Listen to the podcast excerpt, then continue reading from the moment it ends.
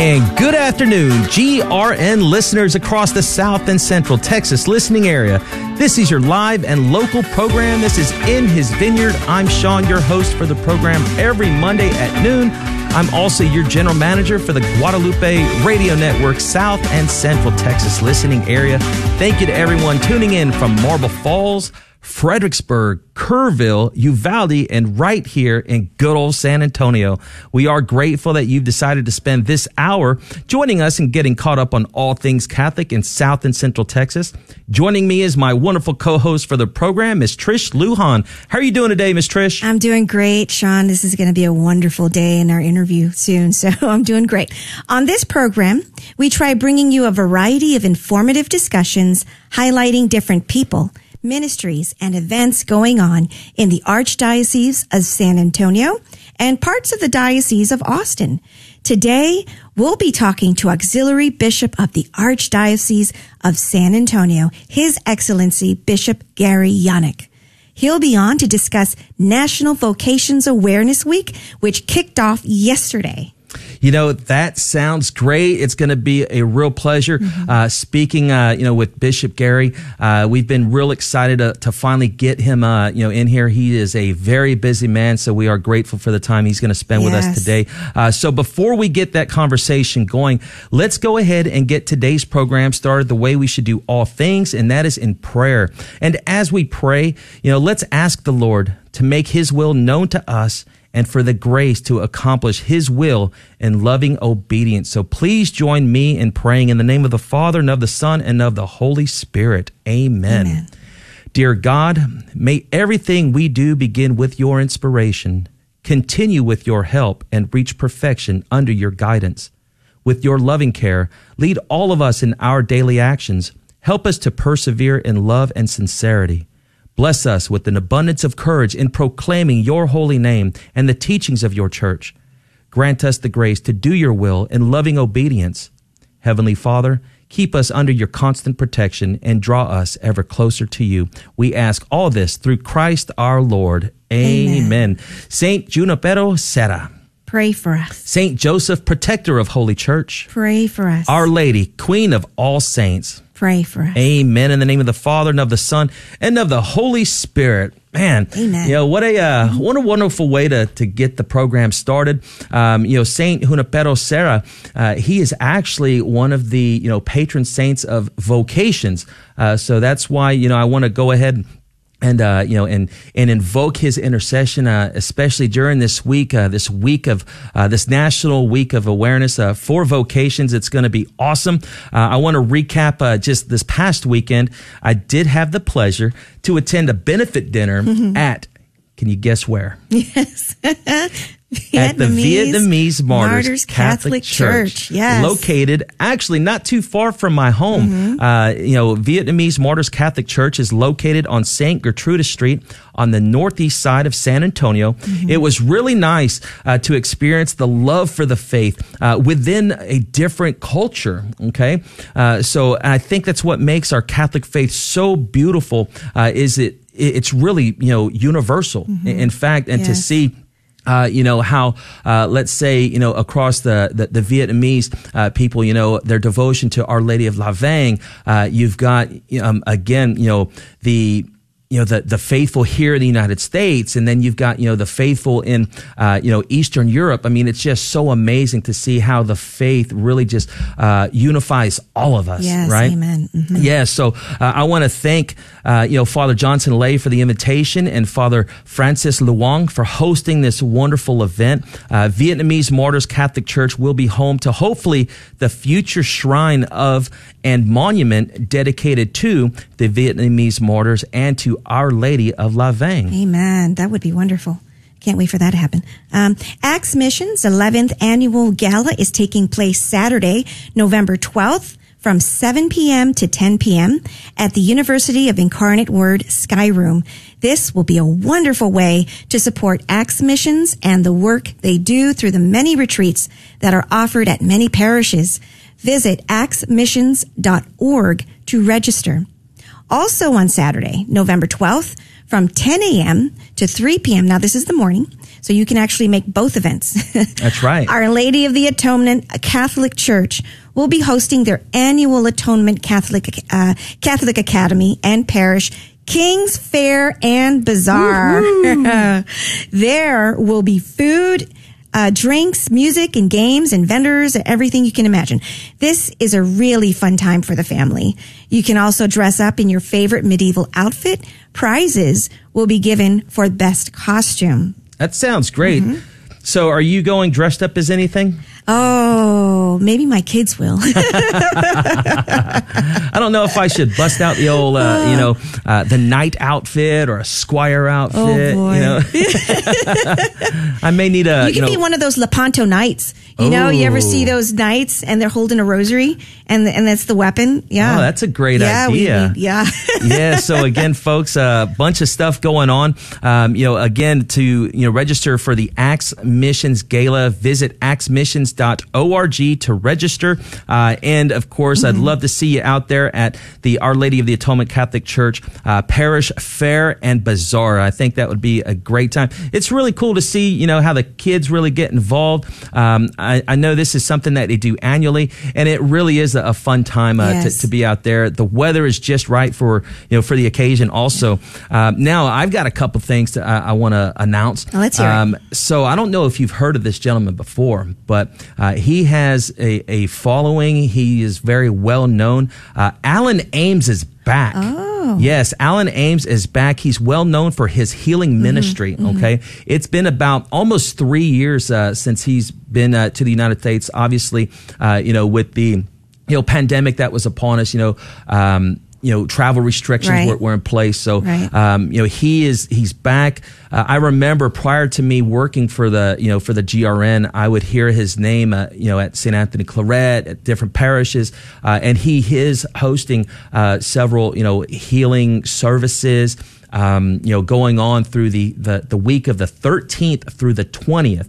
Uh, and there really is just a, too many parishes to, to name, uh, you know, right now. Uh, but I would encourage you, uh, if you want to, you know, hear, uh, you know, hear, um, you know, from Alan Ames, if you want to be part of uh, any one of these, you know, many, you know, healing services that mm-hmm. he's offering, visit his website. You could visit alanames.org. Uh, he spells his name different, kind of like me, you know, so his name is spelled A L A N. Last name is Ames, A M E S. So you'll go to A L A N A M E S dot org and click on planned appearances to see where he'll be. Mm-hmm. Um, again, you know, this is going to be a, a, great time to to really get out there, hear his message. Um, it, it's just really wonderful. I mean, he's got uh, even on you know one of the local newscasts. He's got um, you know videos, uh, testimonials about you know you know certain. Uh, I think a, a, family that was you know impacted uh, and you know healed or or so, and it's just really uh, wonderful uh, the, the work that he does. Um, and he actually is going to be our guest next week. Oh, nice! Yeah, so uh, next Monday's program, uh, we're going to have the chance to to speak to him. Uh, again, this is the week of the 13th mm-hmm. through the 20th. Uh, he'll be at various parishes across the Archdiocese. Uh, so if you want to learn more, again, go to alanames.org. Uh, also taking place, um, you know, coming up later on in the month on the 16th of November. Mm-hmm. Uh, this is Wednesday, November 16th from 7 p.m. to 9.30 p.m. The theology, the the Theology of the Body Institute will be hosting Made for More Visions of the Promised Land with well known Catholic author and speaker Christopher West and the musical talents of Mike Mangione. Uh, this will take place at St. Matthew's Catholic Church again on Wednesday, November 16th from 7 p.m. to 9.30 p.m. Visit the parish website for more information at stmats.org or go to eventbrite.com and search for Made for More uh, to, to, register. So again, there are plenty of uh, you know events going on within the Archdiocese of San Antonio. Uh, really just a, a beautiful way to really, you know, kind of grow deeper in, in, into the, you know, go deeper into the faith, right? Right. Um, I mean, here we've got, you know, Christopher West and Mike Mangione, mm-hmm. um, you know, from the Institute of, uh, you know, the Theology of the Body, uh, really give you a, a not only just the, you know the the teachings you know um, you know of, of Saint John Paul II and the theology of the body, but you know there's going to be music you know to, to go along with it. So it's really going to be an exciting time uh, to get out there and not just you know feed the soul you know with this uh, you know awesome mm-hmm. catechesis, uh, but also it, it, should be pretty entertaining uh, also. What, what's uh, gone on with you uh, in this last you know this last weekend?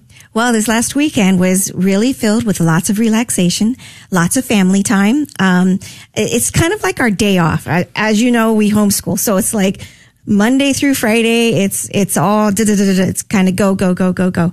And so when Saturday and Sunday hits, it's like, let's settle down. Yeah. And Sunday is the Lord's day. So we just, we go to mass and we do a lot of things that, um, that deal with our, our Sunday uh, events. So, amen yeah. to mm-hmm. that. So, uh, without delay, I would like to go ahead and bring on our guest for the program. Uh, we want to welcome uh, His Excellency uh, Bishop Gary Janak, uh, Auxiliary Bishop of the Archdiocese of San Antonio.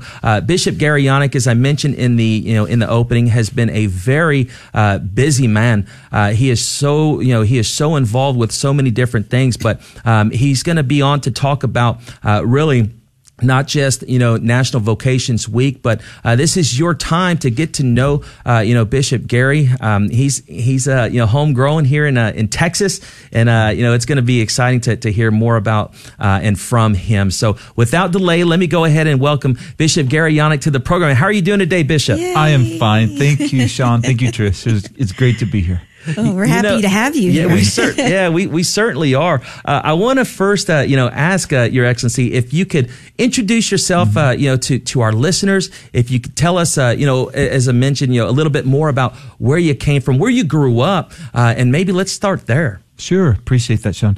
I grew up in El Campo here in Texas, a farming community. I only lived there about a year of my life, and then we spent a little bit of time because my dad started to work for an oil company and we moved to Eagle Lake. But most of my, my formative years were in Palacios and it's right on the coast, mm. part of San Antonio at the time. So I was confirmed actually by, um, he was auxiliary bishop at the time, but um, Archbishop Flores. He mm-hmm. confirmed me. I remember that day wow. very well in oh. the seventh grade. And then in 1982, we became the Diocese of Victoria. Mm-hmm. And so I, I already had graduated from high school. I was in college. And then I entered the seminary for that newly formed diocese in 1982. But grew up right there in that beautiful, quiet, really multi-ethnic community of Palacios on the coast. My parents' home was about a mile from the water. So I, I grew up fishing and water skiing and doing all kinds of things at that bay. I, I, still love the water so much. I always say that I have salt water in my veins. but, but it, it's a community that's under 4,000 people, even to this day. And it really helped my formation years, I can say. And it was about, those are the days, as you both re- recall, everyone was kind of responsible for everyone else. I mean, you know, I had lots of parents, so to speak, and we got away with nothing. Right. And it was a small enough community. I always say that if you sneezed on one part of the city, then, uh, you know, someone said, God bless you on the other side. And everyone knew everyone's business. So, yes. so it, it was great to see that in the 1970s and the U.S. government, they situated, they, they brought in about 100 families from Vietnam after the fall of Saigon, which really was interesting because it was an Anglo community, Hispanic community, um, and then it became also a Vietnamese community.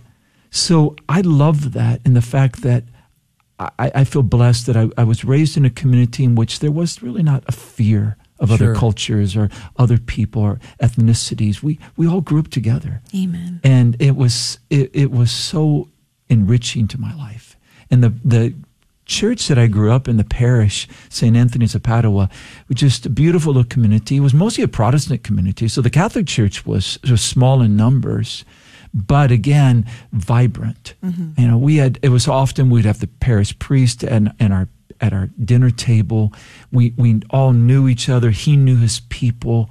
We, we all worked together. My dad helped to, he volunteered mowing the, the, the yard. I'd clean the church with my mom, help out as I got older. We were, we were all part of one family, one community. And that was really instrumental in my formation and eventually my, my going into the seminary and becoming a priest. You know, I'm, I'm glad you, you, uh, you you you kind of left it there as to you know how it was important growing up in your formative mm-hmm. years. You know how that led you to uh, you know your your vocation, uh, and I kind of want to start there. You know, when did you first um, you know discover, mm-hmm. or when did you first feel like you were experiencing the, this call, this this vocation? Mm-hmm. I, I can remember as young as being four or five years old. Wow. wow. And I, my mom said she, I would, she would take me to mass during the, during the week.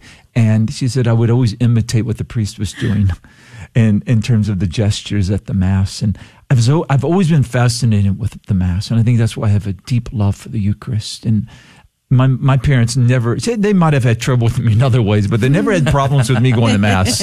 I, I always knew I'm going to go to mass, and I wanted to go to mass. I mean, it, we all did in, in a lot of ways, but I, I can remember just being very young. And then the year I was born in 1962, I was born in March, and that year in July, my great uncle, who was a priest here in the Archdiocese of San Antonio, Father Roman Janak, he died in a terrible, tragic car accident.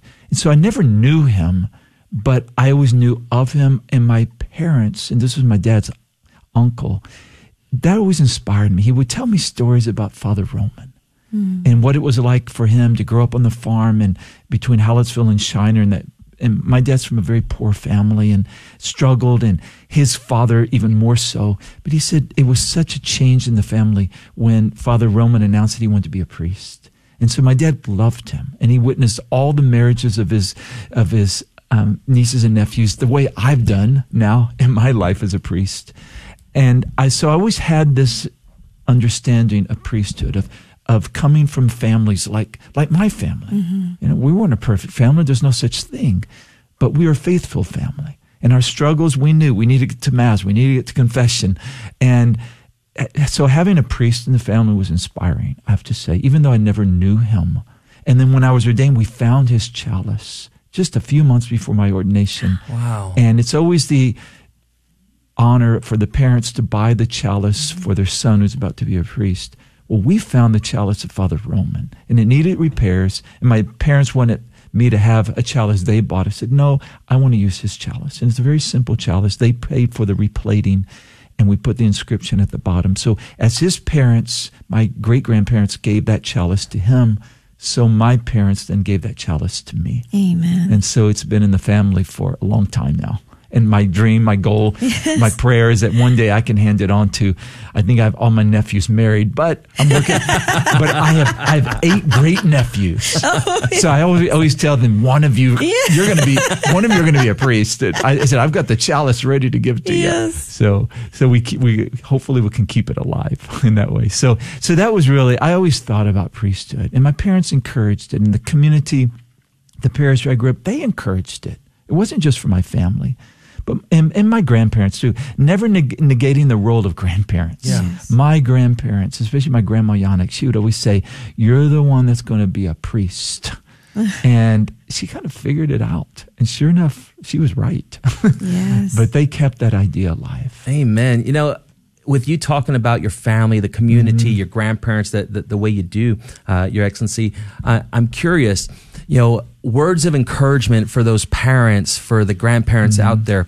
Uh, it, how important really is that, and in what practical ways can uh, parents and grandparents help foster mm-hmm. vocations like that? In so many ways, it, Sean, it's so important. I mean, we can have all the programs in the Archdiocese. We can, as we are, we have lots of programs. We have our seminarians have all kinds of social media platforms. We're doing a lot in terms of promotion in the 21st century, what that means. But there's no banner, there's no program, there's no radio show, or TV show, there's no there's no social podcast, social media podcast that's going to make the difference of what parents and grandparents can do. Because it really does start from the home. Yeah. And it by their just simply not pressuring or anything else, but just simply inviting all of us as children. We talk about doing this, doing that. I want to be a doctor. I want to be a farmer. I want to be a you know, teacher. I want to be whatever it might be. Parents and grandparents have the opportunity to say, but you know, you're right. But maybe God, that's a good vocation. It's a good service. But maybe God's calling you to, to be a priest. And maybe God's calling you to be a religious brother or, or sister. And then being able to sh- tell them, explain to them what that means. And, and that sure helps when they have themselves, that family, contact with their own parish priest. Yeah. You know, we, we can't promote what we don't know. Mm-hmm. And so I, I think my parents felt comfortable with me even considering the priesthood because they knew priests.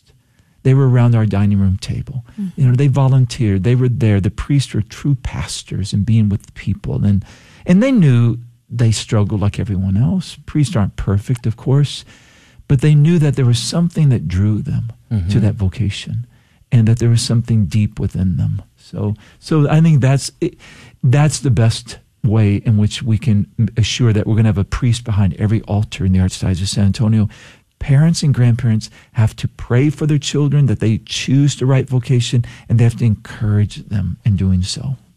Right. Thank you, Your Excellency. And mm-hmm. you, you know, this is a great tie into to my question, which is, mm-hmm. you know, we're living in a different time than it was even a couple of years ago. Mm. But a lot of the, our listeners are probably uh, ones who are out of the foster care system. Right. They don't have their parents mm-hmm. or their grandparents, you know. Mm-hmm. Uh, what do you would you say to these folks who are uh, basically alone, walking? Mm-hmm. You know, right? They're they're trying to find their way, mm-hmm. um, and and perhaps this is something that they can they can envision themselves doing. What would you say to those folks? We we want to connect them to a community. We want to connect them to a parish family. And there are so many beautiful parishes. There are 172 parishes and missions in the Archdiocese of San Antonio. And you know, like 19 counties. And so I've traveled a lot in this year and a half that I've been here as auxiliary bishop. And I, I think I've visited almost 140 right. wow. of, of, the parishes and mm-hmm. And I see it being in the city or in the small rural areas, etc. There's a beauty in the people. They believe, they know, they're, they're rooted in their faith. They love Jesus. They love our Blessed Mother. They, they want to do what's right and they want good things for their children. Beautiful parishes we have to keep reaching out to all of God's children. Mm-hmm. And that includes those that don't know Christ, those, as you said, Trish, that maybe don't know where to go, those that don't have the family connections that we've been blessed with in our lives. But we, we want to make sure that our Catholic parishes are our home, spiritual home to people of, of all ways of life and of all walks of life and wherever they are and wherever they've been, that it's always welcoming to them. And especially after this pandemic, we have to become more welcoming. We have to show the people of God that the church, the doors are open to them. Mm-hmm. And, and that includes those in the foster care system, um, struggling moms, mm-hmm. those that, that aren't married, they've, they have a lot of responsibilities with children, or our young adults. And, and people always hear negative things. I can tell you in the year and a half I've been here, how blessed we are in this archdiocese. We have, our young adults are on fire. I'm yeah. talking about those 18 to like 40 years of age. When time permits, I go and I'm, I, I go when they play volleyball on Mondays. I'm. I'm not the best volleyball player, but they got me at the championship game because I, I turn the score. I'm like the Vanna White. You know, I'm turning the score, and, and, and no one, the, the ref always likes me to be there because they don't yell at me when you're here, Bishop. So uh, lots of young people. I mean, I, oh, I attended awesome. a, a, a event they had for All Saints Day at, at, at the convent, the Salesian convent, and I said, I know you're afraid to ask me, but I'm just curious. I mean, does is someone scheduled for mass with you? No, Bishop. We didn't want to ask because we didn't bother you. I said, No, I will celebrate mass with you. There were like 85 young adults. It's like, don't tell me they don't know Christ. Don't tell me they're not thinking about vocations to the priesthood and religious life because they are. I know they are. I see them. Mm-hmm. Yeah. I hear them. They ask me questions. When I'm at colleges, the universities here in the city, they ask me, at least one person is going to come up at least every time and say, Guys, I've been thinking about priesthood. Wow. I, it's there. They're on fire. I love our young adults. It's, it's amazing. And it's like an untapped reservoir mm-hmm. that we have that we have to keep reaching out to them. But you know, we have to go where they are. Amen. They're not going to mm-hmm. wait for our mm-hmm. programs in vocation right. team, we know that we are out there a lot more. We are changing our approach of promoting vocations and creating a culture of vocations in Archdiocese San Antonio. We don't sit on our laurels and wait for them to come. Right. We are out there wherever they are. Amen. And that's what it takes. Yes. Amen to that. You know, uh, Your Excellency, if I can ask you, I want to back up just a little bit because you started talking about young adults and, and such. Um, as as your as your call is being more, you know, developed, I guess you could say, or as you're starting to recognize the the depth of of your vocation. Um, you had mentioned that you you can distinctly recall, you know, at a very young age, uh, but through your you know your teenage and, and early 20s you know, how did that evolve? Uh, you know, who were the characters even then at that time that were very profound, and you really um, you know really understanding what this feeling was uh, that you were receiving. Still reflective of what research now has shown, just, just a recent study, and that is family, of course, mm-hmm. makes a difference in a man becoming a priest or a woman in, entering a convent, certainly. But also, even higher on, on that ranking than even parents is the parish priest and the parish community. Yeah. Right. So what kept the idea alive? Because you know, saying as a young person, as a teenager, oh, by the way, I want to be a priest, isn't the most you know popular thing to do. It's not. It's not really that cool to say that at all. You know? So I held it within. I never forgot about the idea, but I did think of other things, and that was okay. But I knew in the back of my mind because my parents kept the idea alive, but also I felt it in the parish community, and, and from my pastor is that that's great. Think about that. And maybe even the, the you know, vocation of marriage, but know that maybe God's calling you to the priesthood. So they kept saying, and it, and it seems redundant and it seems like so um, uneventful, so easy of, a, of an approach, but it really does make the difference. And Right. that is the idea kept being presented to me. And I saw it, and I, I was encouraged by my parents as to active in the faith, of course, in the youth group, etc. But my parish priest taught us in, in high school religion class. Mm-hmm. He himself did it. That made an impact on me. And so the idea was still there, always embedded within me, but it, it kept being nurtured. It's kind of like a seed. It kept being watered Yeah. by the parish community, by my parents, my grandparents, by the parish priest. And it's the same thing today. That's how we water that seed. God plants, we nurture. And they did that. And in the end, I mean, I, I think I was like the third. But right now, since probably in the last 40 years, there have been eight priests from that little community in Palacios. Eight men from that Yay. little community that became priests that says something about that community. And there are several um, women that became um, religious, and several of them um, from the Vietnamese community. But that says a lot about the impact of the parish. Amen. Uh, and with that music, that means we're going to go to a quick break, uh, but don't change the station. More to come from Bishop Gary Janak, Auxiliary Bishop of the Archdiocese of San Antonio. Don't change the station. We will be right back.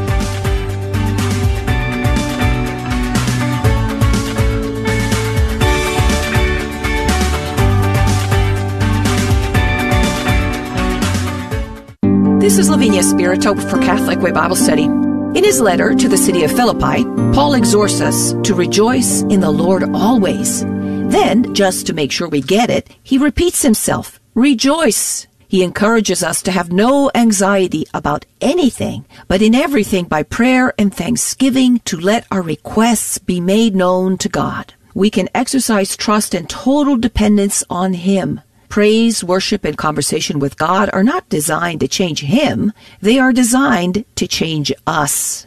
It is in the heart of that praise that we discover that nothing is impossible with God and that life in the Holy Spirit is a life of peace. This peace is our witness to a war-torn, bloody, fatigued, and depressed world.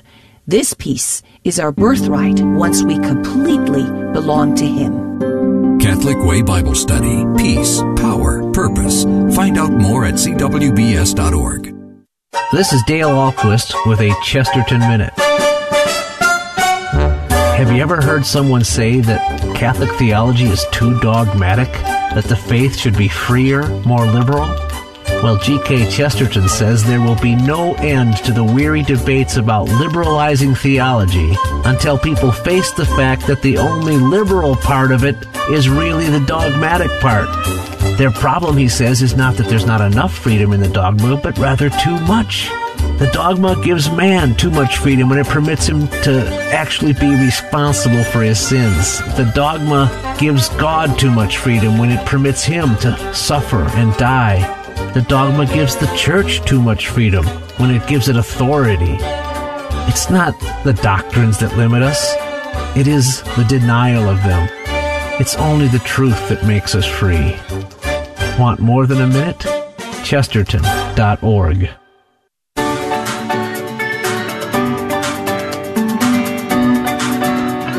And welcome back, folks. This is In His Vineyard, your live and local program uh, here on the Guadalupe Radio Network, South and Central Texas uh, listening area. I'm Sean, your host for the program every Monday at noon, joined by my wonderful co host, Miss Trish Lujan.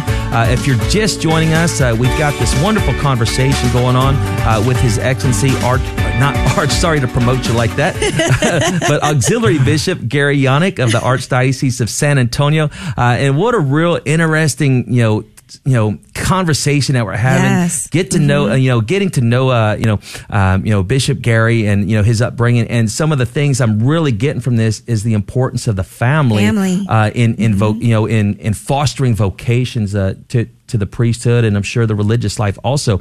Uh, and yeah i wanted to ask you bishop gary um i had you know i had thought about this, you know, as we were, you know, uh, you know, on break. Um, now you're, you know, you're a you you were a diocesan priest, um, but I'm always curious. Uh, you know, when I when I speak to to priests, uh, did you always want to be a diocesan priest, or was there a a a want or desire to be a religious priest by chance? Oh, I did. I, I thought about religious life. I thought about being a missionary.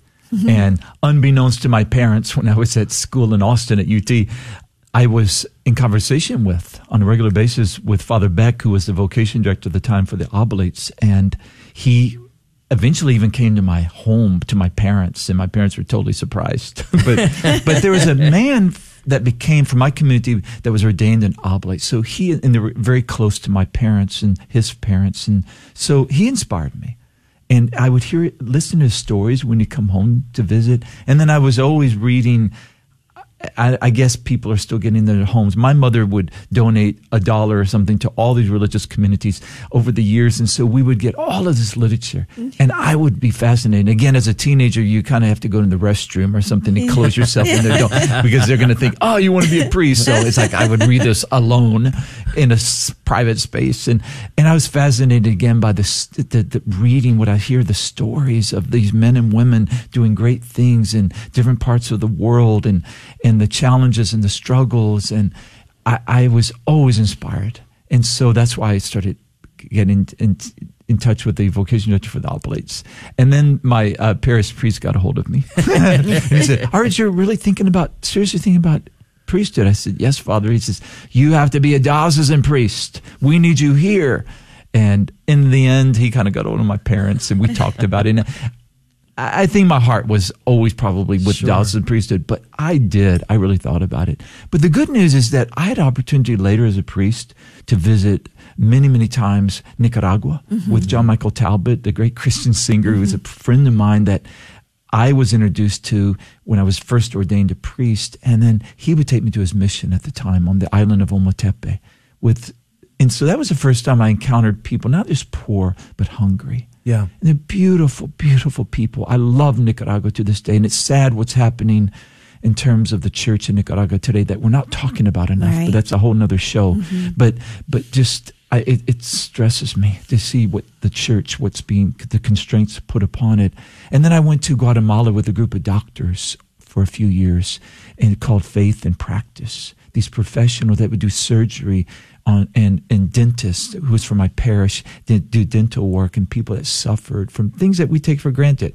We don't have to have a toothache here. We have, mm-hmm. we have medicine. We have doctors and dentists. Yeah. They don't. And so I still have to do missionary work. I still do in a lot of ways. I think being a priest, religious or diocesan, you're always called to be a missionary. Right. Right. Aren't we all missionaries? Yes. but I did. I thought about it and I, you know, I still have a great fondness. I love working with the religious groups here in San Antonio. I mean, 62% of our parishes are run by religious communities.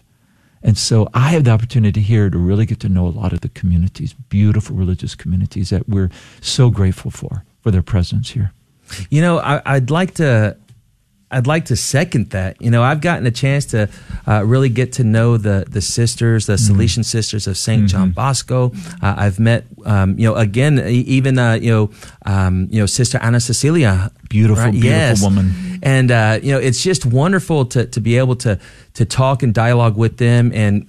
Just like what we're doing here, Mm-hmm. getting to know them, speaking to them, and hearing about their own faith journey and how they came uh, to really answer uh, God's call to to serve Him and His people, right? Um, you know, as uh, as you were talking about, you know, having that that missionary uh, zeal, right? Um, you know, that's you know. I can say that uh, I can see that in you. I mean, you're very active in you know in the community here in, in San Antonio, whether it be with the young adults, with the the pro life uh, you know movement and and the different apostolates, uh, you know, with with the pro life, but. Prior to that, you were a diocesan priest there in the Diocese of Victoria. Right. Uh, did you? I pro- I know the answer to this, I'm sure, but did you ever could see yourself as bishop one day? You know, people would say things. They'd say that to a lot of priests because I held in Diocese of Victoria. Everyone wears you know more than one hat, and so even as a younger priest, I worked in the tribunal. I, I was eventually vicar general and chancellor for the for the diocese, but I was always a parish priest. Mm-hmm. I was always a pastor, mm-hmm. and that's what I will always be grateful for that opportunity. So for for about 30, 30 years of the 34 years I was in Victoria, I was a parish priest as a, as a pastor, always lived in a parish. And that formed me. So I think like a parish priest, I think like a pastor, and I never want to forget that. Yeah. But I would hear the talk, to be honest. Yeah. Oh, you're going to be a bishop one day. And I say, you got to be kidding. I think the church would be very, very desperate if they're going to ask me to be a bishop. They must be, you know, scraping the barrel, so to speak. And so I- don't think anyone aspires to. And if they do, you probably want to be leery of them Yeah. because it's about service. And I can tell you, I, I'm very honored. I, I know that the grace of holy orders is there. God gives me strength in what I'm asked to do now as a bishop. But and it's about obedience that we say yes to what the Holy Father has asked of us. But it's it's not an easy role, and I, I, I miss being a parish priest. I miss my people. I miss that connection with one community. Very blessed here in the Archdiocese. I get to be with lots of communities, 172 of them, so to speak. Yeah. But it's never the, quite the same as day in and day out. When you see them at daily mass and you know that their mom is ill or, or their husband just died. I go into all of these beautiful parishes we have in our archdiocese, San Antonio, but I'm gone then. I might not come back until next year's confirmation or the next mass or the next event. In my parishes in Victoria, I was able to to walk with them, journey with them, and I, I you know baptize those children and that kind of thing. It was mm-hmm. just beautiful to celebrate faith with them every day. So I miss that, but again, you know, it's wonderful to to be auxiliary bishop too. I'm very honored and working with the, Bishop Mike and Archbishop Yes. Gustavo and the wonderful team we have. I'm I'm I'm very blessed. Yes, and I, I'm glad you said that because uh, for we talked about this earlier. Uh, for many young men, young boys, their first connection with a priest is the parish priest, right? Mm-hmm. That's right. Uh, and so their immediate thought normally goes to priest. That's the Mm-hmm. only type of priest that you can be. So I'm not going to have any fun life. I'm Right. I'm not They gonna- think. I'm going to be here at the parish my whole life. Right. Can you talk a little bit more about that? And, and that's one of the yeah. myths, and, and parents Yes. Mm-hmm. have that misunderstanding as well. And one way to, to debunk that myth, myth is that you have to get to know priests and to know.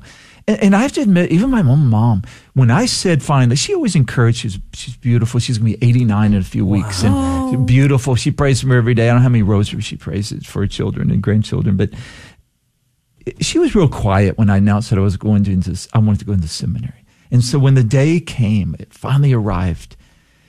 She was really, really unusually quiet. And so finally I just asked her, like a day before I was scheduled to leave for the seminary, I said, Mom, what's what's the deal? Do, you do you not want me to go? And she looked at me, she said, Gary, it's not that. I'm very excited for you. We've been praying for you. We've been praying for a vocation from the family. But I'm just worried you're gonna be lonely. Mm. And now it's my mother is the first to admit that, oh my, it's there's no way am I am I lonely, in in the sense that there's so much activity, so much life in in what I do in my ministry. But husbands and wives have bouts of loneliness at times. Do we doubt at times? Not our vocation, but do we feel alone in that kind of way? Certainly, any human being's going to go through that. Priests do as well as husbands and wives or those that are single so there's that degree of it. But in terms of oh it's a lonely life uh, no it's it's a it's a full life. Mm-hmm. Yeah. I, I i know so many people. I've traveled the world. My mom went with me on a lot of pilgrimages. Mm-hmm. she's she early on i would bring seminarians from other places because i went to the seminary here in san antonio at, at assumption seminary. And i'd bring in the ones that couldn't go home because they were from other states. Mm-hmm. she had to know these seminarians. She would fry fish and shrimp for us and they loved going to my mom and dad's house Mm-hmm. and they knew they're going to get a good meal and my mom realized the beautiful friends that i have in the priesthood and the wonderful that they saw the communities mm-hmm. that i've been blessed with in my parishes i was in my first pastorate in yoakum and my dad died. He died at the age of 65 of brain cancer. Mm-hmm. And my mom saw my whole community turned out. My parish was there. They brought paper goods. They they were there for the, the for the wake service, the vigil. They were there for the funeral. They were there in in my months of grief because as you know, you're a priest or not, you still grieve the death of a parent. Right. Mm-hmm. And I, and that was like good for them to see a real human being as a priest that we are. Mm-hmm. And my mom saw that I was comforted Yeah. by our entire community, mm-hmm. entire parish. So if if we think that priests live a horrible, lonely life, they don't understand priesthood very well. Come come talk to me. Yes. come talk to me. let, let, let me introduce you to the truth after 34 years. Yes. It's a wonderful way of life. I love being a priest. And I say that all the time. You're actually, can I ask you a question? So I- I'm going to assume that you were an altar boy at some point. I was an altar boy. Yes. That's right. And, and I cried. My mother tells this story, and I kind of remember it. We couldn't j- join into the fourth grade in Palacios, and I cried. My mom said Oh. because I got, I convinced her to call the priest. And my mom is a very shy woman. She called the parish priest to ask if I could become a, an altar server at the third grade, and he said no. You have to be a fourth grader. And I cried. Oh. And so I was. I was in fourth grade. As soon as I was allowed, I was an altar server. Mm-hmm. that, definitely. and was that an important point Yes. for you? Absolutely. Yes. And that's why the vocation office, we're doing a lot more with altar servers. So we want to help our priests to help them to train altar servers, but also to know it's a great source of, of opportunity for vocation Right. promotion in terms of altar servers. Especially And at a yeah. young age. Absolutely. Yeah. Mm-hmm. Altar serving was very important to me. Yeah, and we still see that. A lot of priests that are men that are ordained priests, you ask them, a lot of them were altar servers. Yes. You know, if I can ask you, Your Excellency, um, we've talked about, we've spent this time uh, getting to know you, and uh, and we are grateful for that. Hearing your own vocation journey uh, through the priesthood. Through uh, you know, well, through the seminary, through the priesthood, and now into your uh, episc- you know, your episcopacy. Um, I want to ask you, you know, I want to talk more about now uh, the, and highlight National Awareness for Vocations Mm-hmm. Week uh, that just kicked off, um, you know, yesterday. In fact, November sixth, Right. uh, and that will be running uh, through through this week. Can you tell us what exactly is uh, this week uh, supposed to be about? Can you tell us the history of this week? Um, and can you just tell us more? Sure. So I'm grateful for the three parishes that that hosted us. I, I went to Divine Providence and St. Mark's in the evening. I went to St. Matthew's and kind of the kickoff for National Vocation Awareness Week. So we have wonderful lay promoters, and there are lots. People don't know this, but there are a lot of parish vocation committees in throughout our parishes and missions. And every Knights of Columbus Council, they are to have a by the Supreme Office to have and encourage to really have an active vocation committee. And so this Vocation Awareness Week, which has been around for many, many years in our country, is an opportunity for us. Every day is a day, day to promote vocations to the priesthood and religious life, but in particular this week to highlight it. So I will be visiting for the rest of the week some schools, our Catholic schools, and, and uh, having some encounters with young adults and gearing up for World Youth Day that's going to be held on Christ the King Sunday. So all that is promotion of, of vocations to the priesthood and religious life. So it's it's a week in which we pray, we we support, we kind of maybe debunk myths and Yeah. misconceptions mm-hmm. about priesthood and, mm-hmm. and hopefully have more dialogue about Yes. the whole understanding that God calls and the Christian community our faithful in the parishes are to nurture those seeds of vocation. And then the challenge also for every parish to be active in promoting vocations. We have, and a lot of that is taking place. There are some particular priests that are wonderful. They will say, they will give us names. They, they bring young men to the seminary, to our events and uh, to our come and see weekends. And it's great because yes. that contact with their parish priest makes a difference. Mm-hmm. It really does. Mm-hmm. So you know, you mentioned um, come and see. Can mm-hmm. you tell us uh, mm-hmm. about come and see? Right. I, have seen the posts on Facebook. I've I've seen right. the flyers on it. What exactly mm-hmm. is come and see? We, we just had one for those um, in high school. Okay, and and that was very interesting. Where they come to the seminar itself, and so they stay for the day. If they're older, we have them stay for for the weekend, and they meet our seminarians, and they have and they have a tour. First of all, they see that it's it's not a prison. it's a, you, know, and you know, that's good. Once you come in, you can go out. You know. It has good food. They have seminarians that, that share with them the fact they, they have a they have a weight room, a fitness room. Yeah. They, they play basketball and volleyball, and they're real men yeah. that, that enjoy. You know, they come different backgrounds. There, we have some great musicians. We have teachers. We have engineers. Uh, we have um, accountants that have done that in their life, and now they're studying to be priests. And so they see the reality of what a call means and who these men are, and and that they're from families like theirs mm-hmm. and from experiences that are perhaps similar. So that's we have one for that age group, and then we have one in the springtime for for a little bit older, for eighteen and, and older. In February, we have, which is great, working with all the religious communities in the archdiocese. We have um, what we call this awareness week as well. And it, it is incredible what takes place at the Cordi-Marian Retreat Center. And so life awareness is a great, great retreat. Entire weekend for those 18 years of age and older. And so that's a very powerful opportunity. Mm-hmm. But I just remember the seventh grade, our parish priest, of course, you can't do it today, but he loaded us up in his car. There were about five of us, and he drove us from Palacios, that little community, yes. three hour drive that was on the very end of the archdiocese, all the way to San Antonio. And we spent a week at Assumption Seminary oh, for one of those kind of come and see mm-hmm. weekends. And, and really, it was a whole week at that time. Mm-hmm. That left an impression on me. So we have, we want them to come and see the seminary. Right. We're so blessed. For more than a hundred years, we've had a seminary in the Archdiocese of San Antonio. And so people don't even know that history. They don't even know we still have a seminary or if we even have one. So we're kind of working on that too. Mm-hmm. Mm-hmm. But that's all part of Vocation Awareness Week. Come and see mm-hmm. life awareness, lots of programs that we have, just opportunities for, for young people to understand better a possible call to mm-hmm. religious life or to priesthood. You know, if I can ask you, um, we've got about 10 minutes left mm-hmm. in our conversation, Your Excellency. Um, I was.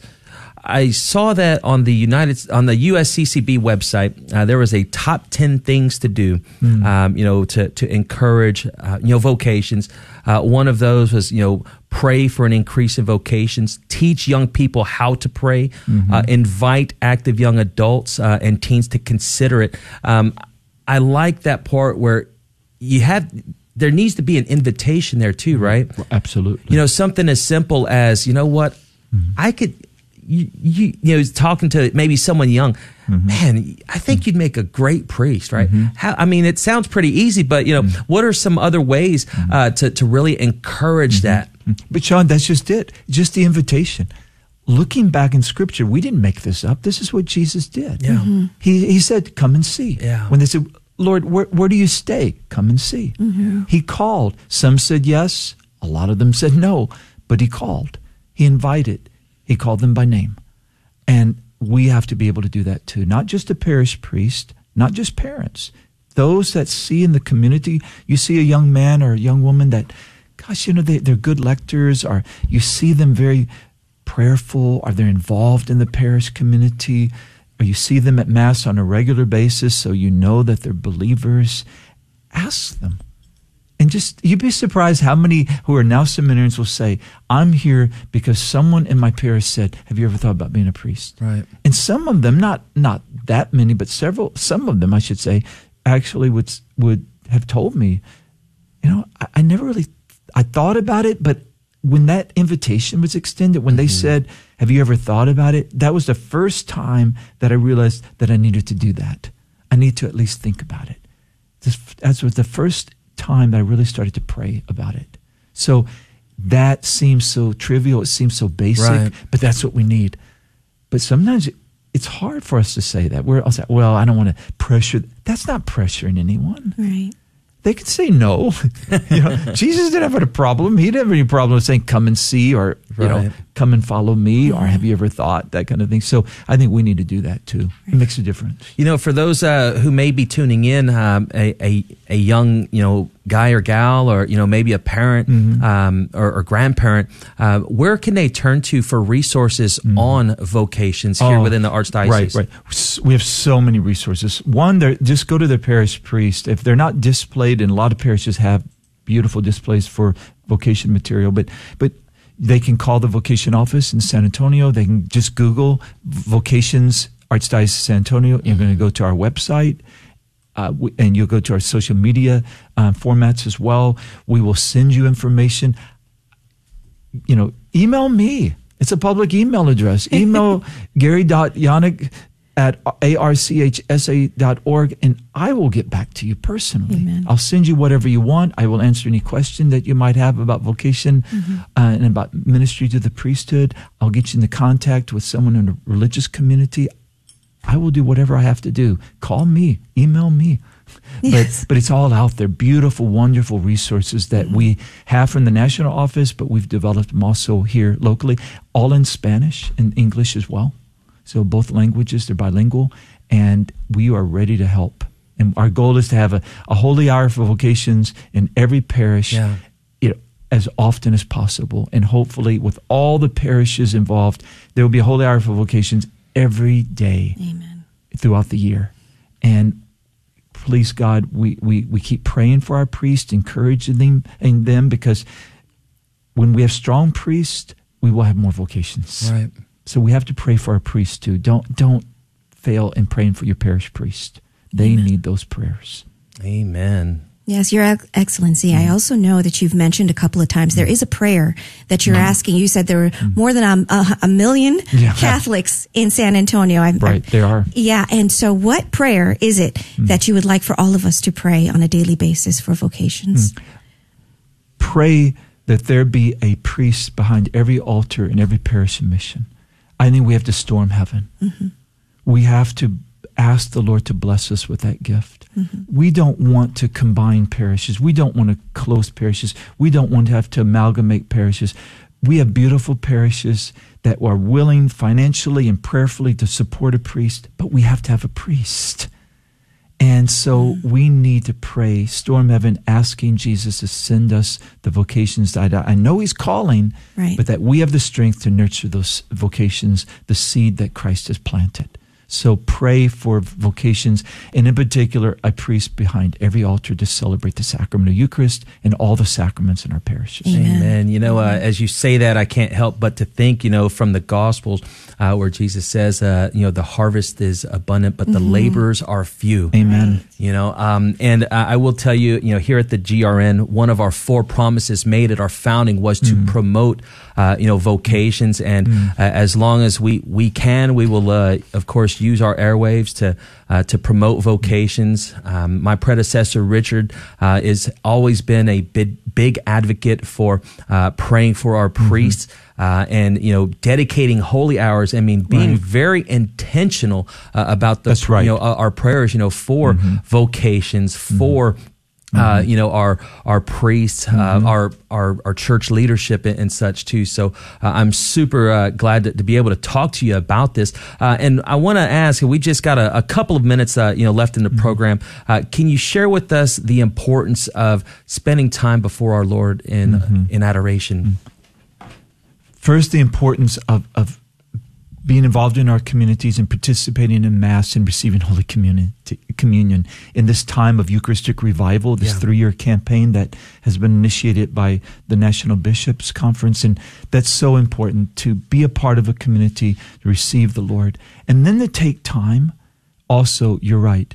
Sean, to pray before the Blessed Sacrament, that holy hour, and, and maybe you, it's difficult. Then break it up in little increments. You know, start with 15 minutes. Yeah. Say, I'm going to do 30 minutes. That's okay.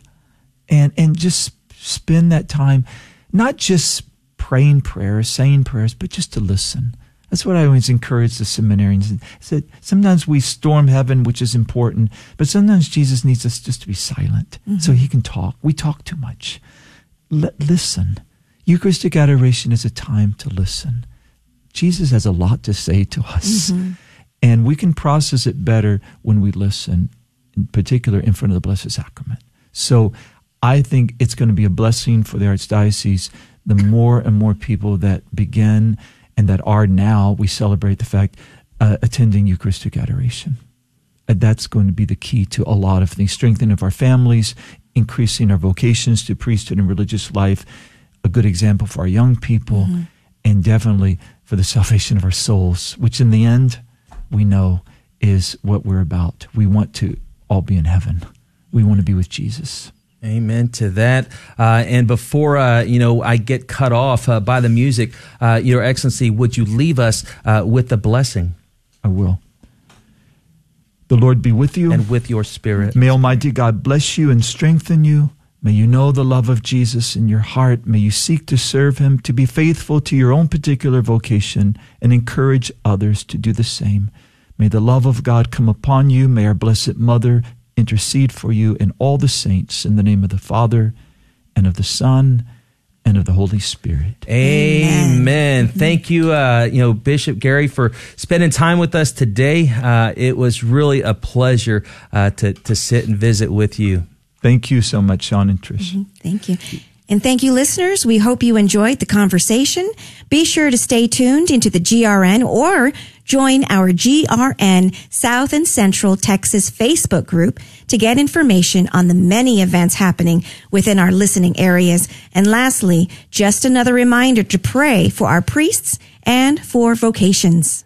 That's right. We will continue to encourage those prayers.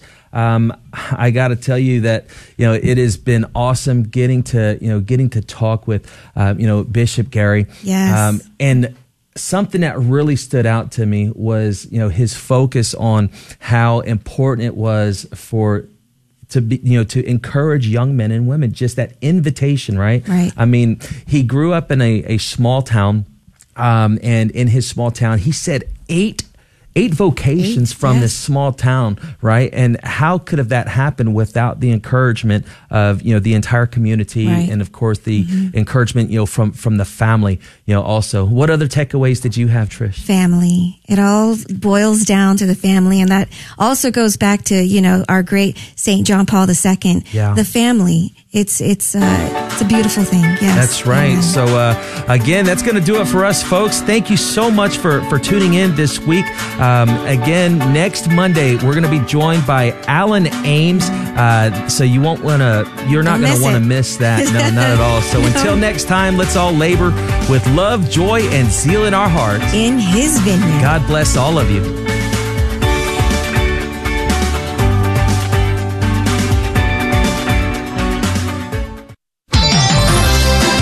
Your connection to our treasured Catholic faith all day, every day. This is the Guadalupe Radio Network, radio for your soul. I worked in pro baseball for a long time, and we play on Sundays. And it was an easy excuse. I took the easy out and just didn't go to Mass. Got caught up in that whole selfishness, that whole, you know, um, I can do it all. The times when I was struggling were the times I needed God the most. And now that uh, I've come back and accepted God, my world has completely changed. If you've been away from the Catholic Church for any reason, visit CatholicsComeHome.org today. The Guadalupe Radio Network would like to thank Reel Mission Media for their support of Catholic radio here in San Antonio.